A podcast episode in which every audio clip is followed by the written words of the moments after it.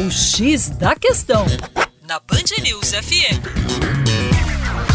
Olá, ouvintes da Band News FM BH. Meu nome é Vitor Augusto e sou professor de Geografia da equipe Terra Negra. Em edições anteriores aqui do X da Questão, nós trabalhamos bastante com a situação dos resíduos sólidos urbanos. Esse tipo de problema ambiental e econômico que nós temos aqui no Brasil é um problema existente em outros países também. E por isso vamos ver casos internacionais que se desenvolvem ao entorno dessa questão.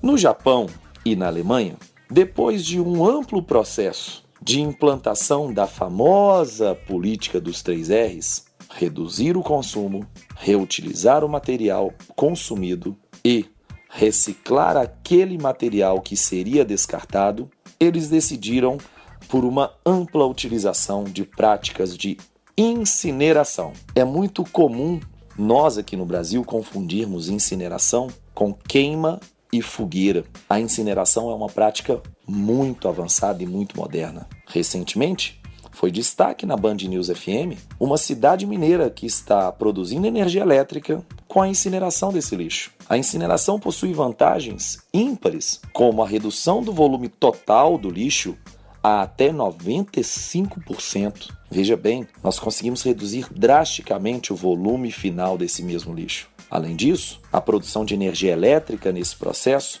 é muito eficiente. Os rejeitos produzidos pela incineração podem ser reutilizados posteriormente na construção civil. Então, que a gente olhe para a incineração como uma prática avançada, moderna, que requer cuidados, mas que é muito eficiente e é amplamente utilizada em países muito avançados como Japão e Alemanha. Para mais, acesse educaçãoforadacaixa.com.